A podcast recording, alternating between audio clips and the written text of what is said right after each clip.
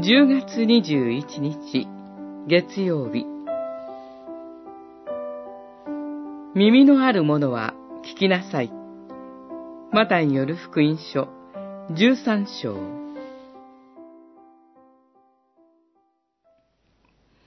だから彼らには例えを用いて話すのだ。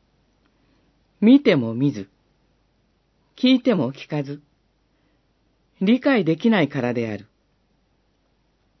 しかし、あなた方の目は見ているから幸いだ。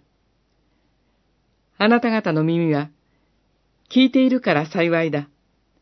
十三章、十三節、十六節。これは、主イエスの言葉です。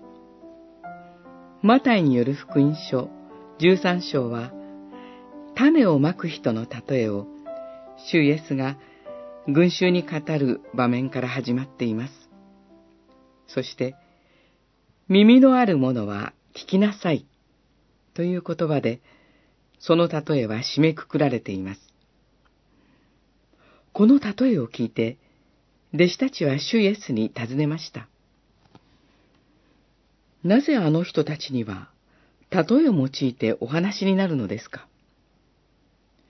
この弟子の質問に対する答えが、あなた方の目は見ているから幸いだ。あなた方の耳は聞いているから幸いだ。という見言葉です。主イエスは重要な霊的真理を伝えるとき、しばしば例えをお持ちになりました。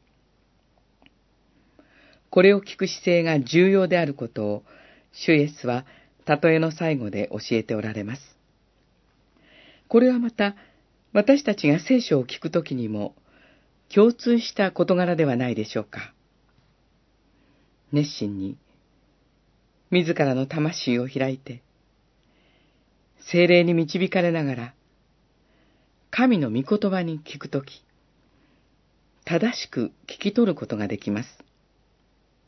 そのようなものの目や耳は、なんと幸いなのでしょうか。私たちもしっかりと霊の目を持って、耳を持って、神の御言葉を聞き、大いなる幸いをいただきましょう。